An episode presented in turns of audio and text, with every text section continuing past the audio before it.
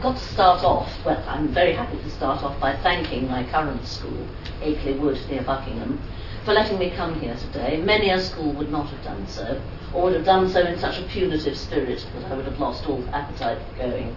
So many thanks, Dr. Grundy, and yes, I will write it up for the school magazine. um,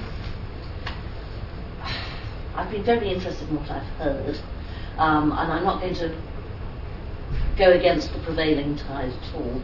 I'm actually going to start with an anecdote. Um, New Year's Eve 1959, going over into 1960. It was the first time I was allowed to sit up for the New Year. I was 12, shortly to be 13. My father was up in Scotland visiting his family. My younger sister was in bed. So my mother and I were living like ladies, and very nice it was. She gave me permission to stay up for New Year, provided I would sit very quietly all evening, just read quietly. That was no hardship at all. These days I'd want a bottle of wine to go with it, because in those days just a cup of Nescafe was sufficiently exotic. And I read through an anthology that had recently been handed out at school, a book called Fresh Fields, which was certainly in print until quite recently, and which contained Owen's poem Miners. I happened fairly recently to have read Richard Llewellyn's How Green Was My Valley, which was in the older section of the children's library, to which, of course, I was still confined. So at that moment, I was madly keen on all things Welsh. So the subject and the name attracted me. I found out later, of course, how tenuous was Owen's connection with anything Welsh. And although I didn't fully understand the poem, I didn't actually fully understand the transition from coal mining to laying mines in war. It seized me and of course, it must have been mostly the sounds and the images that seized me, since I knew nothing about Owen, very little about the First World War at that stage, and as I say, didn't fully understand the poem anyway.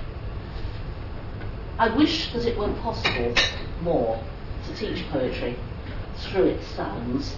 I try to do it from time to time, but it's something so foreign to the majority of school children, particularly if they haven't been taught by you in, in earlier years that sometimes they wonder what's, what's going on. It's far easier, unfortunately, to lapse back to teaching things like themes. Anyway, so just as the 1960s dawned, I discovered one poem by Wilfred Owen. And in those days, he didn't feature on school syllabuses. It was about to start happening. The Vietnam War was obviously one factor, and that was after my time, that was after I'd moved on to university. But also, of course, there was Britten's War Requiem in 1961. Um, there was um, D.S.R. Welland's critical study of Owen, which I think was the first full length one, which came out in 1961 and which was easy enough to be read by a literate 14 year old. Um, there was, of course, John Terraine's series, The Great War, and Cecil Day Lewis's edition of the poems, which came out in 1963, as did Harold Owen's Journey from Obscurity. When I first discovered Owen, he was very underrepresented in criticism, and there was no biography, of course, until Professor Stallworthy's uh, some years later. So it was a kind of treasure hunt. I didn't actually realise that the poems were still in print. I didn't discover that till about two years later. So it was a treasure hunt finding old poems of Owen's in anthologies. The Streatham Public Library was turned inside out by me, and I joined several other suburban libraries to find other anthologies. So there was the excitement of the chase. It means I read the poems in no sort of order, and I don't think my critical faculties were well enough developed to see, for instance, how much less sophisticated and subtle Dulce et Decorum is than Miners, which was lucky enough, which I was lucky enough to find first of all. But over about two or three years until I discovered that the collected poems were still in print, I think I read all of Owen's poetry. The thrill of excitement, and gradually, of course, beginning to be able to recognise that some of the excitement of the sound came from those half rhymes, which I hadn't initially noticed because, in fact, they um, aren't in all of the poems. They aren't in Dulce et Decorum, for instance. I never studied any of them at school. I certainly would have liked to, but it never came my way. I also have to say that even at that period, when I think perhaps school children were less cynical and jaundiced, most of the things I studied for O level were very efficiently killed by O level. It's taken me about 30 years to come round to Pride and Prejudice. Um, I've, I've, had to be in well advanced into middle age to see the beauties of that. Um, I remember enjoying Henry V, however, so I do endorse what Professor Stallworthy says about coming to war poetry via the fields of Agincourt. So my first experience of studying Owen formally has been indefinitely postponed. I didn't do it at university either. In this august institution in those days, the English undergraduate course finished in 1900. And in fact, the option I chose finished in 1660. So, short of an essay, which I do remember writing on the war poets for my um, entrance examination, uh, they never featured in my Oxford life. My first experience of teaching them was at a College of Education in the early 70s.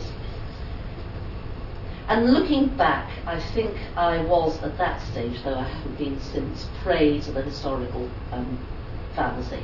I tried to present it very much as a narrative of um, illusion and disillusion, uh, which was the way most critics, insofar as they mentioned the war poets, were still treating it at that stage. Then I took time out to family and didn't get back to teaching until the late 70s, by which time I encountered the overexposure to exposure phenomenon. Some of my students had already done as much as they wanted at school. I went into school teaching in the late 70s on and off. I had some disillusioning experiences which are not relevant to what we're doing today. I finally found myself at a very civilized girls' public school, um, where I stayed for nearly 20 years. And with the arrival of GCSE, which few of us, I suppose, would now think of as the dawn of the golden age, with the dawn of GCSE at least came the all coursework options and the freedom to design your own syllabus. Now, however that may or may not have been abused in some schools, it certainly wasn't abused in mine. They were the most exciting teaching years of my life, those years, perhaps seven of them. You could choose your topics, you could choose your texts, you could choose what suited the, the girls but also lead them on. And the girls, on the whole, I must say, had a refined sensibility which I haven't encountered in schools since. Hmm. I began to put together my war poets anthology, really. And by that time, I did no better than to present it historically. I used to present it historically to start with, obviously, with Kipling's For All We Have and Are, and The Soldier, and Julian Grenfell's Into Battle, and Larkin's 1914, simply because I think those do set a tone and, and provide a framework. After that, I would treat them very much by favourite authors, themes, and odd single poems the anthologies published by Brian Gardner, Up the Line to Death, and Ian Hamilton, I think it was, wasn't it, um, in, 19, in the late 60s, were a help there. They introduced me to poems that don't feature in the main canon of war poetry, like Walter de la Mare's Motley, Edmund Blunden's The Watchers. Then also, of course, there was Scars Upon My Heart, which came out. And although I feel that most of the contents of Scars Upon My Heart are of historical and feminist, but not literary interest. There are one or two exceptions. Edith Sitwell's The Dancers, uh, Lafarge and Easter Monday.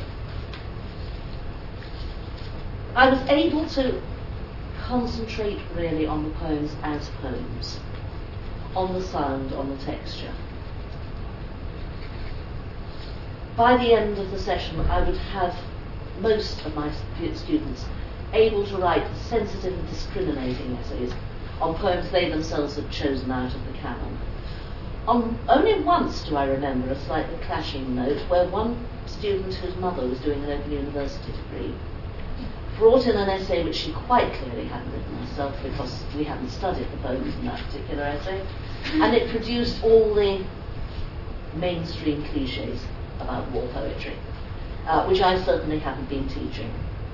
That was the only sour note, I think. Well, as we know, John Major one day got up at the Lord Mayor's banquet and, not having, as far as anybody can ascertain, thought at all or done any homework, announced that coursework was on its way out and would be greatly reduced from now on. Syllabuses became much more prescriptive and, to my mind, totally arbitrary. Um, I bring you naught for your comfort, naught for your desire, as Chesterton said. Over this last eight or nine years, I felt my own enthusiasm, not for poetry, of course, but for teaching it, distinctly fading. I've noticed the students are much less enthusiastic, but I think the straitjacket of GCSE does that to you anyway. Um, at the present, for instance, I'm teaching the OCR, Oxford Cambridge and Royal Society of Arts syllabus for GCSE, which includes an anthology of war poetry.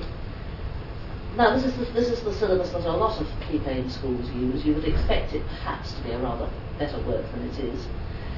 The pre 1914 war poetry section contains, and hasn't put right, despite numerous letters from various people, including me, the poem The Volunteer by Herbert Asquith son, of course, of the Prime Minister, but in this anthology it's attributed to the Prime Minister and therefore put in the pre-1914 section. This doesn't inspire confidence, but my main complaint about it is that it's grouped by theme.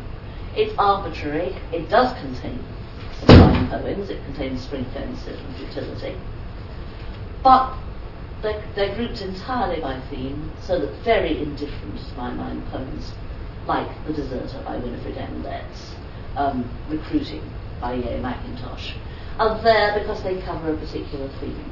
And they're put into neat sections, two on a page, so that you can virtually tell your class these are the ones that are likely to come up in the exam, and those are the two you'll be asked to compare.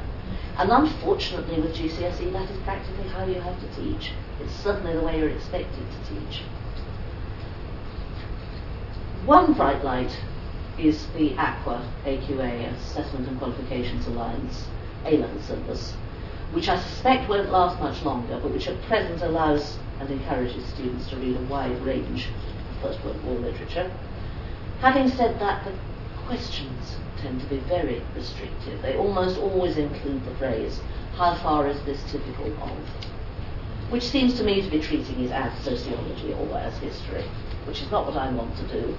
And I would like to deter students from doing it, particularly if they're going to go on to give Guy trouble uh, with those same attitudes.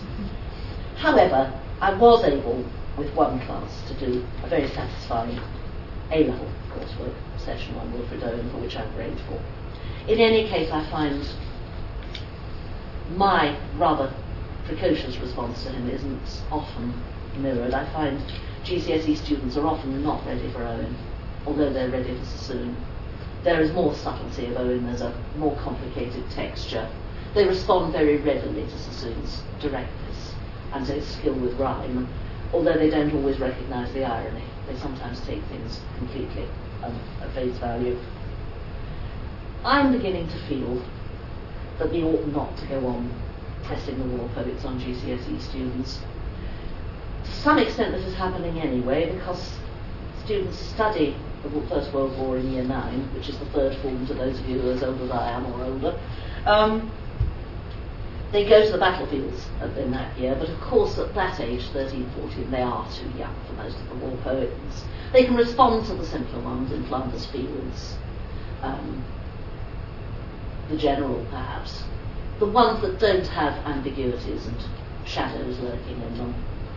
After that, I think maybe, and sadly, but for the sake of the poems not being overexposed in this way and not producing that tragic reaction that Guy described, I think perhaps it's time to get them out of the GCSE canon, uh, to make them an option at A level, and I absolutely endorse what Professor Stallworthy said about context and background and other war literature. If governments and qualification authorities and head teachers and all those other people would just leave us alone and get on with it and let us do what we know about and on that note, I'm going to bow out. Thank you very much.